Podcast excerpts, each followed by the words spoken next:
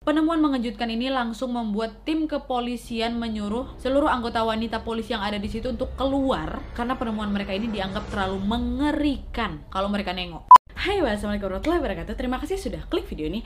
Oke wah jadi di malam minggu ini Nadia akan kembali membawakan sebuah cerita kriminal Yaitu salah satu kisah pembunuhan berantai yang sangat heboh di Hong Kong Yang lebih terkenal dengan jar murders Atau pembunuhan di toples Pembunuhan di toples Pembunuh toples Emang agak aneh sih kalau diartikan ke bahasa Indonesia, tapi mah ya intinya, ini si pelaku ini meletakkan bagian-bagian dari tubuh korbannya ke dalam toples, wah. Toples yang biasa kita isikan kerupuk, diisikannya bagian tubuh manusia, nah ini nih. Nah jadi memang kasus ini sempat menghebohkan warga Hong Kong di tahun 1982 lalu, di mana sang pembunuh yang melakukan pembunuhan tragis ini adalah seorang supir taksi bernama Lam Korwan, wah. Dan di dalam waktu 4 bulan, wah, dia ini berhasil mem dan empat korbannya yang selalu dia dapatkan di malam hari dan keempat-empat dari korbannya ini adalah wanita. Udahlah ya kalau misalnya sekedar dibunuh, oh ya sudah, udah biasa kan kalian dengar kayak gitu terus dimutilasi, udah nat biasa. Udah banyak kasus pembunuhan yang dimutilasi juga korbannya udah biasa nat di telingaku. Ini enggak, Wak. Udah dibunuhnya, dimutilasi, dimasukkannya ke dalam toples. Sebagai apa? Ah, sebagai koleksi pribadi kalian pikir. Dan benar, Wak, beberapa toples yang berisi potongan mayat dari korbannya ini ditemukan oleh kepolisian di dalam apartemennya dan selain barang menjijikan itu, polisi juga menemukan ada beberapa foto-foto pornografi, foto bagian tubuh korbannya dan video-video porno. Nah, sebelum aku masuk ke kronologi kisahnya, seperti biasa aku akan menjelaskan sedikit latar belakang dari sang pelaku yaitu Alam Korwan. I check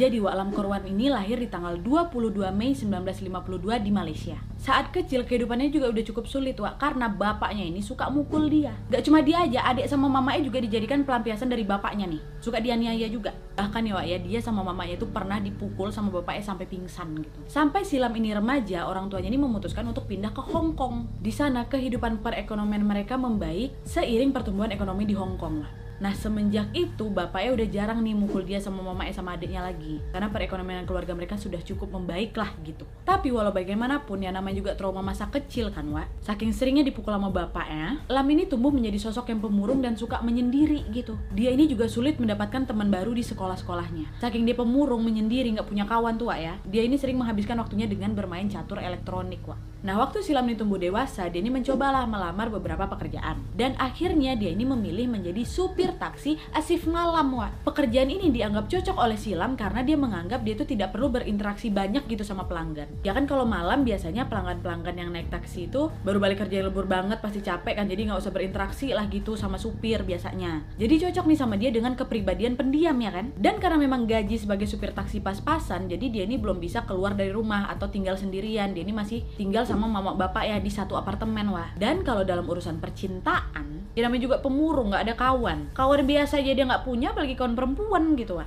minderan kan anak yang nggak mau mendekati orang gitu nggak mau bersosialisasi akhirnya untuk melampiaskan hasratnya Lam ini pernah membeli majalah-majalah porno dari Inggris dari gajinya dan pada saat itu Lam ini selalu membeli majalah porno itu secara online wah karena dia terlalu malu untuk membeli majalah-majalah itu di toko Hong Kong. Dan memang wah akhirnya dikecanduan. Banyak koleksi majalah porno dia dan dia simpan rahasia itu di kamarnya. Wak. Nah ini nih kenapa waktu kecil kita itu dilarang nengok-nengok yang porno-porno wah? Ya karena memang bibit psikopat, bibit pembunuh berantai. Ah itu tuh dari suka-suka yang porno-porno gini wah. Ah ini kalian ya, kalau ada yang laki-laki jangan diam ya kalian. Jangan suka baca nonton video porno kalian. Jangan dibiasakan ya. Dan dari situ udah mulai muncul kebiasaan aneh nih wah. Majalah itu nggak cuma dia baca, nggak cuma dia lihat aja. Udah muncul nih kebiasaan anehnya silam di mana Lam ini sedang memfoto kembali foto di majalah yang dia lihat wah. Jadi buka nih, ada fotonya, ada fotonya lagi. Dan minat seksualnya si Lam ini makin menjadi-jadi, Wak. Di mana dengan segala keberaniannya, Lam yang pada saat itu sudah membeli kamera Polaroid, mengendap-endap dan bersembunyi ke bilik toilet wanita untuk memfoto bagian tubuh wanita dari bawah supaya dapat angel yang bagus, kata dia. Berlanjut itu, Wak, terus-terusan. Dari dia suka nengok majalah porno, terus dia foto lagi foto yang ada di majalah porno itu. Nah ini berlanjut nih, hasrat gila dia untuk mempotret bagian tubuh wanita yang ada dalam toilet nih. Terus-terusan dia kayak gitu, sampai akhirnya dia tidak melanjutkan kebiasaan buruk dia ini gegara. Waktu itu dia pernah ketahuan Wak. baru dari situ dia mulai berhenti tuh dengan fantasi gila dia. Nah dah kan? Itulah sedikit latar belakang dari silam korwan ini. Sekarang kita masuk nih Wak. Kita masuk ke kronologi pembunuhan yang dilakukan oleh Lam Korwan Wak ya. It out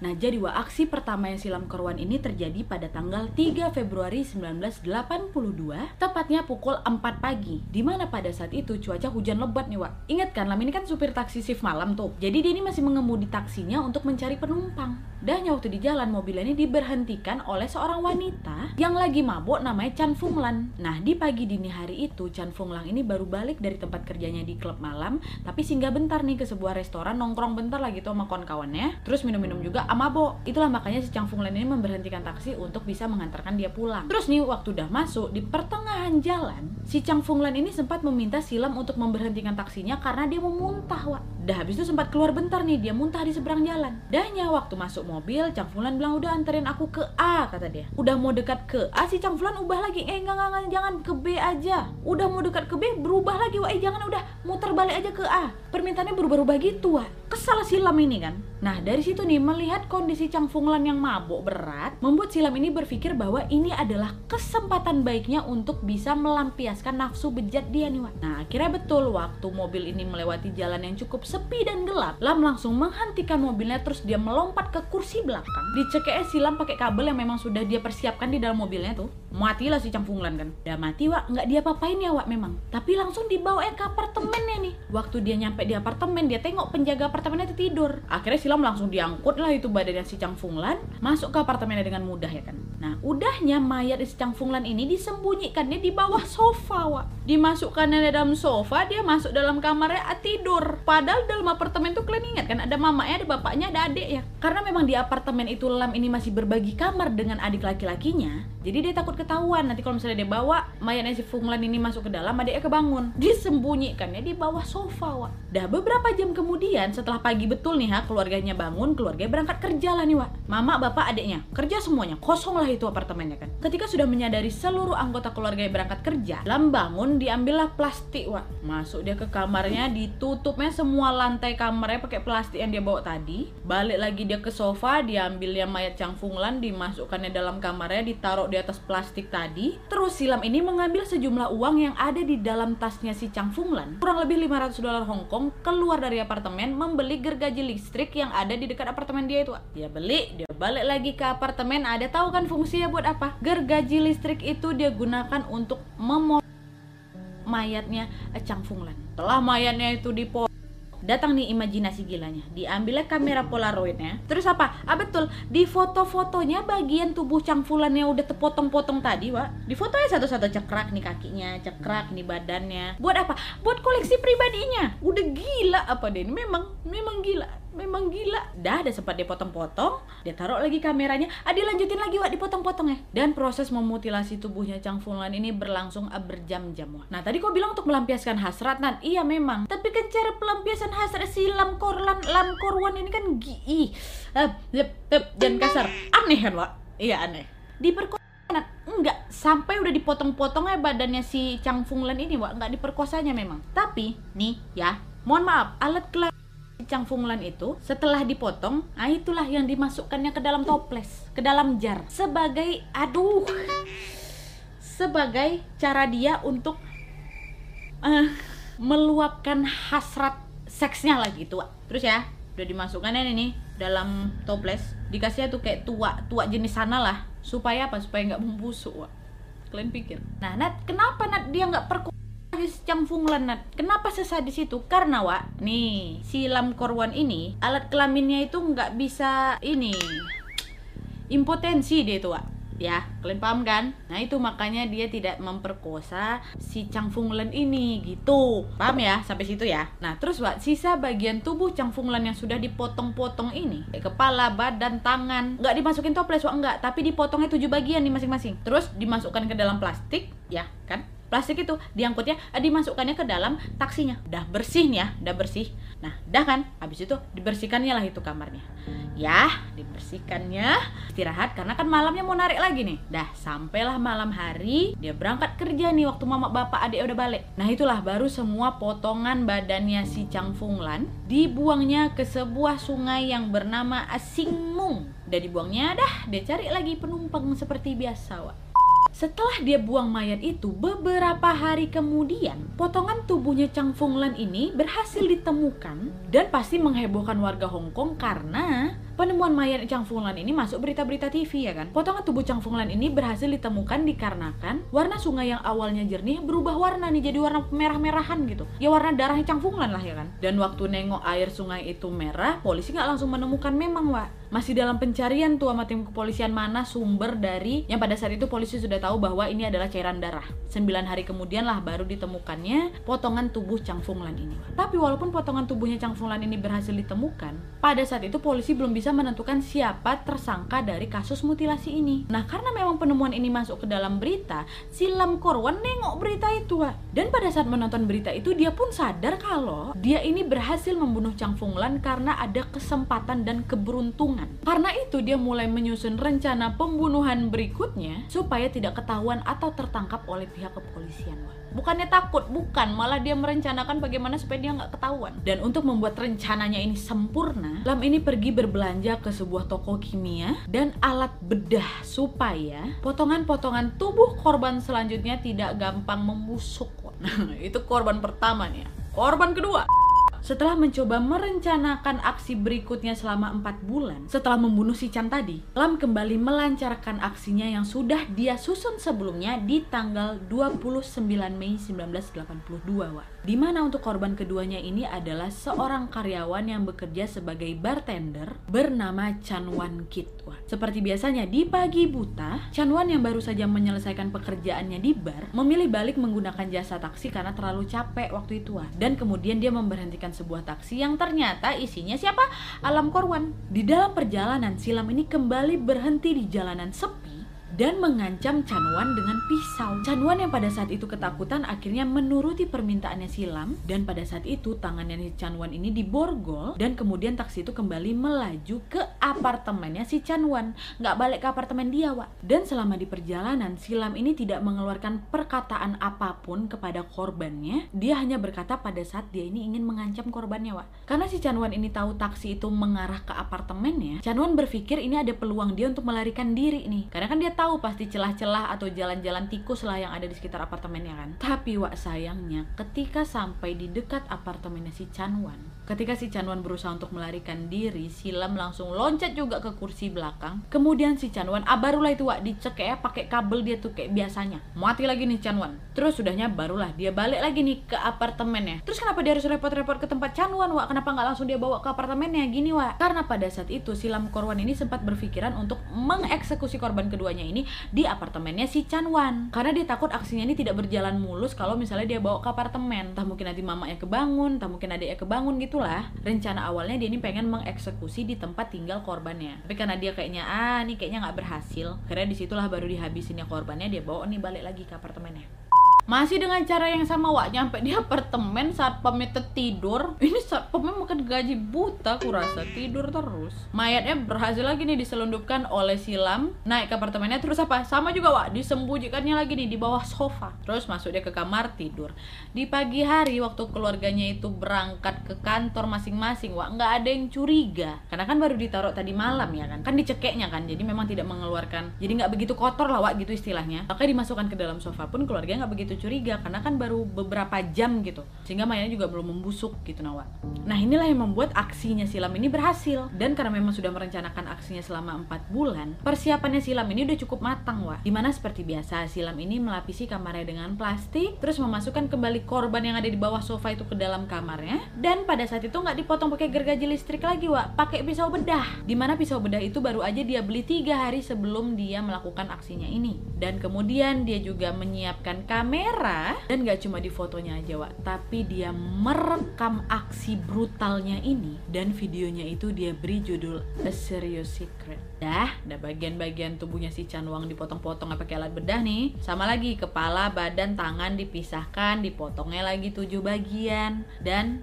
tuh alat si Canwang pun kembali dipotong terus dimasukkannya lagi nih mak ke dalam tupperware. Eh ke dalam tupperware ke dalam jar. Wah gara-gara ini aku nengok ada tupperware aku bilang ada tupperware. Enggak wah dalam jar. Ya tapi sama aja sih toples-toples juga kan. Tapi kan dia nggak masukkan dalam tupperware. Udah gila kalau si Nadine nggak dalam jar jar kaca gitulah. Udah dimasukkannya nih wak ya. Terus dimasukkannya lagi nih pakai cairan kimia. Namanya apalah itu nggak tahu aku. Supaya apa? Supaya potongan tubuh ini tidak cepat membusuk gitu Sisa-sisa bagian tubuh lainnya nggak dimasukkannya dalam toples kan, dimasukkannya tuh semua di dalam plastik, terus dimasukkannya kembali ke dalam mobil taksinya. Dan untuk membuang mayat keduanya ini, Silam ini membutuhkan waktu berhari-hari dan akhirnya dia memutuskan untuk membuang mayatnya si Chanwan ini di sebuah lokasi yang jarang diketahui orang wah. Karena kan memang kemarin dia buang di sungai itu ketahuan kan. Dia cari nih wah lokasi baru, tepatnya di jalan Taihang. Dah nih, dia dibuangnya. Nah setelah itu wah, dorongan menyimpang dari Silam ini membuat Silam bukannya berhenti, bukannya tobat, malah dia ini ingin mencari korban selanjutnya. Tiga minggu setelah dia membunuh Chanwan dia berhasil mendapatkan korban ketiga nih Wak.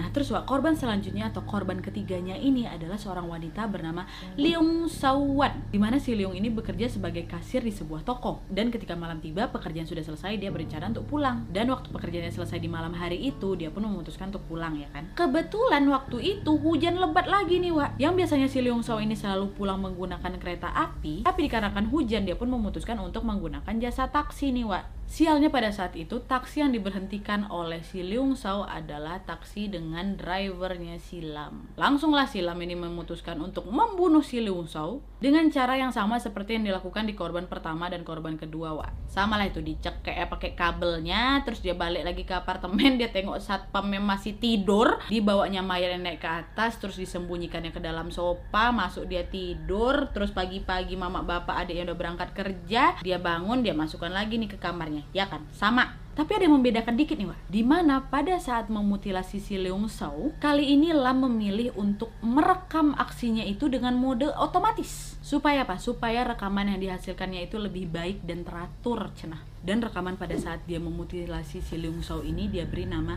Rainy Night Mission. Nah terus nih Wak ya, gilanya si siapa ini? Siapa? Si Lam ini pada saat memotong korban ketiganya ini, Lam memiliki dorongan menyimpang yang semakin berani di mana dia memotong badan korban untuk mengambil ususnya. Terus nih ya Wak ya. Ususnya itu dicicipin ya Wak. Karena dia ini tertarik dengan antropopagi di mana antropopagi itu adalah dorongan seseorang untuk mencoba gimana sih rasanya daging manusia gitu. Tapi pada saat mencoba mencicipi ususnya si Longsau ini dia tidak melanjutkan aksi gilanya ini karena dia jijik setelah dia mencoba sedikit ususnya si korban Wak. Dan terus ya sama nih masuk ke bagian kesukaannya di mana alat di longso ini juga dipotongnya sedemikian rupa dimasukkannya lagi ke dalam jar diisinya lagi pakai cairan kimia itu supaya nggak membusuk dan sama juga bagian-bagian tubuh longso yang lain dimasukkan ke dalam plastik terus dipindahkannya ke dalam mobil. Besok paginya dia buanglah lagi tua ke jalan Taihang tadi tuh tempat dia buang korban kedua. Nah dengan keberanian yang makin meningkat dan kemampuannya dalam membunuh Lam merasa yakin dan percaya bahwa aksi brutalnya ini sangat mulus. Dan pada saat itu Lam ini sempat merasa ke kecewa karena tiga korban terakhirnya ini adalah wanita-wanita yang sudah beranjak dewasa dan dia mencap wanita-wanita itu adalah wanita kotor gitu Karena hampir semua korban-korbannya ini adalah wanita-wanita yang bekerja di klub malam. Inilah yang membuat dia merasa tidak bersalah membunuh korban-korbannya ini. Padahal mah kan gak semua cewek-cewek yang bekerja di klub malam atau di bar-bar itu konotasinya negatif kan, Wak. Tapi Silam Korban ini menganggap bahwa wanita-wanita yang sudah dia bunuh ini adalah wanita-wanita kotor dikarenakan tempat pekerjaan mereka.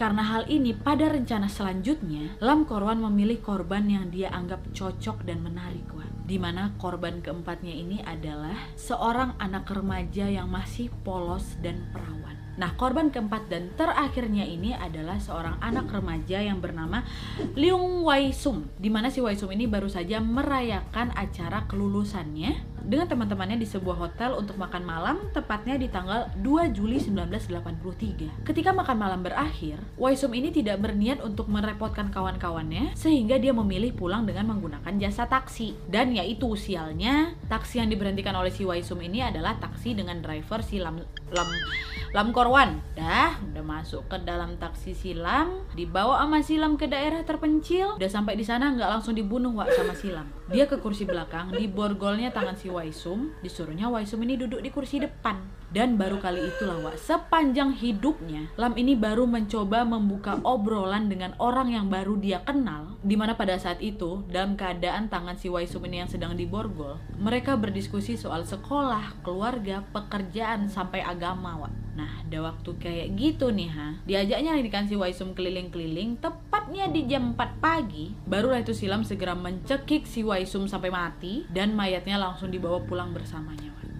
Nah sama lah ini kan seperti biasa kan disembunyikan di dalam sofa, paginya mau bapaknya berangkat kerja, dimasukkan lagi ke dalam kamar. Pada saat itu nggak langsung dipotongnya, Wak. Saat melihat mayatnya si Waisum, terdapat rasa penasaran di dalam dirinya silam ini untuk mencoba aksi nekrofilia atau bersetubuh dengan mayat. Walaupun sebenarnya dia tahu alat kelaminnya itu nggak bisa berfungsi dengan baik, dia tetap mencoba untuk menyetubuhi mayat keempatnya ini, Wak. Setelah dia mencoba memperkosa mayat itu, silam baru yakin lah kalau ini tidak punya ketertarikan dengan aksi nekrofilia tadi dia tidak menikmati lah gitu. Terus ya udah sama tuh Wak. dipotong-potongnya direkamnya dan video rekaman korban keempatnya ini dia beri judul The Fourth Action. Sama juga alat dan ini dimasukkan dalam toples mayatnya dia bungkus masukkan dalam taksi terus dibuangnya lagi lah itu ke jalan Taihang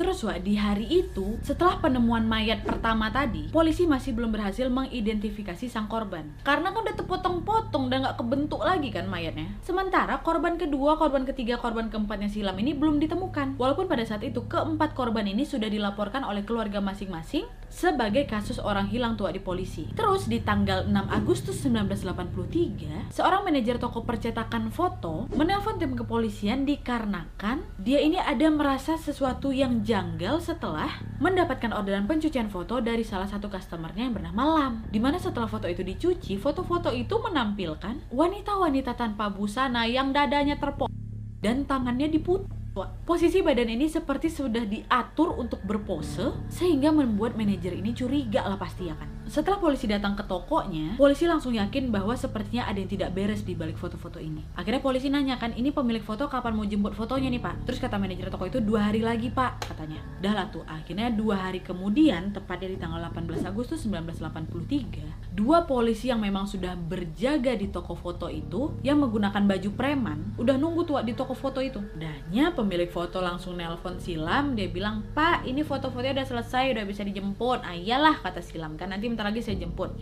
Gak lama kemudian datanglah ini Wak silam masuk ke toko itu untuk mengambil foto-foto brutal dia tadi kan. Waktu lah masuk, manajer foto itu langsung mengisyaratkan kepada tim kepolisian bahwa ini nih loh silam ini. Barulah langsung polisi datang diinterogasi di tempat tua silam sama polisi. Waktu ditanya sama polisi, awalnya silam ini berdalih, Wak. Dia mengatakan bahwa foto itu adalah foto milik temannya. Saya ini cuma dititipin aja, Pak. Disuruh cuci di sini. Ya udah saya cuci, kata silam. Ah bohong kau, kata ini foto kau kan? Enggak, Pak. Foto teman saya. Bentar lagi dia datang nih. Saya lagi nunggu dia juga. Dah lah kan. Heeh aja polisi itu. Ya udah mana kawan kau? Kita tunggu di sini sama-sama kata dia gitu udahnya ditunggu punya tunggu punya tunggu kawannya ini nggak datang ya udah akhirnya polisi memutuskan untuk membawa silam ini ke kantor polisi untuk diperiksa lebih lanjut dan pada saat diperiksa di kantor polisi Lam pun akhirnya mengaku bahwa potongan-potongan tubuh yang ada di dalam foto itu adalah aksi pembunuhannya terhadap beberapa wanita dan dikarenakan pengakuan dari Silam ini, polisi pun langsung memeriksa apartemennya Silam untuk mencari barang bukti kan Pak. Seluruh anggota keluarganya yaitu ayah, ibu, dan adiknya pun ikut ditahan sama polisi. Ketika penyelidikan dimulai dan tim penyelidik mulai masuk ke dalam kamarnya Silam, polisi dan ahli forensik langsung mencium bau kimia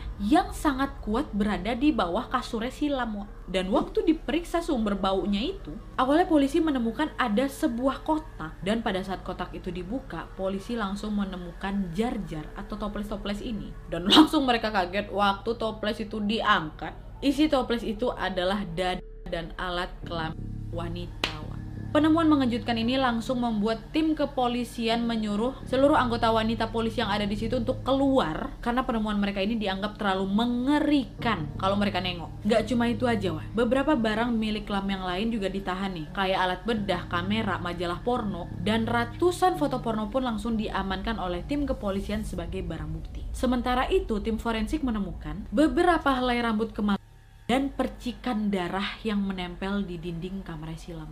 Dan dengan bukti ini polisi pun kembali menginterogasi Silam dan di dalam tahanan pun adiknya Silam ini mengamuk dan menyerang Lam dengan cara menendang dan mencekiknya dan juga berteriak dengan penuh amarah karena dia tidak menyangka abangnya yang dia kenal pemalu ini bisa membuat aksi semengerikan ini tuh loh Dan pada saat diserang oleh adiknya Lam juga tidak memberontak di mana dia berjanji dan berucap bahwa dia janji tidak mengulangi hal ini lagi Wak. Setelah diinterogasi kembali, Lampun menceritakan hal mengerikan yang sudah dia lakukan kepada wanita-wanita ini dan akhirnya setuju untuk menyebutkan di mana dia menguburkan ketiga mayat yang lain. Potongan tubuh korban kedua dan keempat ditemukan di lereng perbukitan Sementara pada saat itu, untuk menemukan tubuh korban ketiganya ini, polisi juga sempat mengalami kesulitan karena mereka tidak berhasil menemukannya. Dan pada saat ditanya ke Lam, Lam juga lupa wak taruh di mana. Akhirnya nggak langsung ditemukan tuh. Ditemukan beberapa bulan kemudian, di mana tengkorak dari korban ketiganya ini ditemukan oleh seorang pembersih taman karena ternyata bagian tubuh korban ketiganya itu diletakkan di sebuah taman gitu yang ada dekat dari jalan Taihan tadi.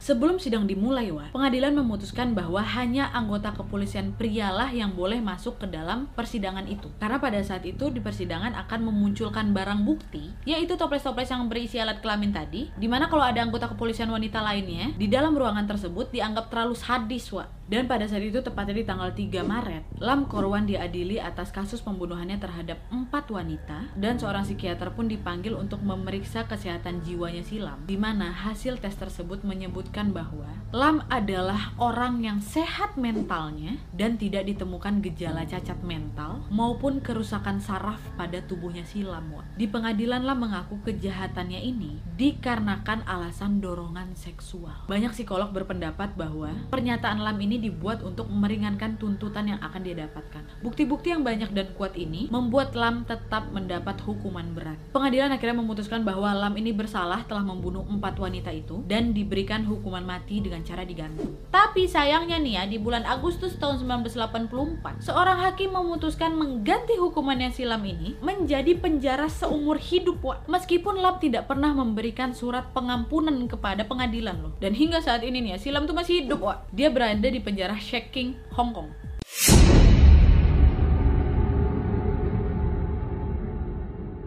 Dan setelah kasus mutilasi yang sangat mengerikan ini, media masa Hong Kong pun langsung menjuluki Silam Korwan sebagai The Jar Murder dikarenakan kebiasaan dia yang selalu menyimpan alat kelamin korbannya ke dalam jar kan. Tetapi ada juga yang memberinya julukan dengan The Rainy Night Butcher karena beberapa korban ini tewas dalam keadaan hujan lebat di malam hari. Mungkin ada pertanyaan dari Wawa di sini, kok bisa sih Silam ini pergi mencuci foto di tempat umum gitu? Sementara dia ini pasti tahu kalau foto-foto dia ini pasti akan memunculkan kecurigaan dan membuat dia tertangkap ya kan? Jawabannya apa nggak ada yang tahu. Nggak ada yang tahu kenapa akhirnya silam ini memutuskan untuk mencuci foto itu. Kalau mungkin di antara kalian yang tahu ah bolehlah komen di bawah. Aku cari sih nggak dapat. Dan kalau kita analisa kasusnya nih Wak seorang dosen forensik dan kriminologi Hong Kong University dalam bukunya yang berjudul A Global Casebook of Homicide meskipun kesehatan mental Lam Korwan pada saat diadili itu sehat Wak banyak faktor yang mempengaruhi dorongan seseorang untuk berbuat pembunuhan dengan latar belakang hasrat seksual. Wak. Seperti yang kita ketahui di masa kecilnya Lam Korwan ini juga tidak cukup baik yang diyakini berdampak kepada orientasi seksualnya yang terjadi akibat adanya kekerasan rumah tangga yang dia alami dan kepedulian orang tua terhadap anak yang sedikit. Karena anak-anak yang tumbuh dalam lingkungan keluarga yang tidak baik cenderung akan bersikap kasar pada saat tumbuh menjadi dewasa.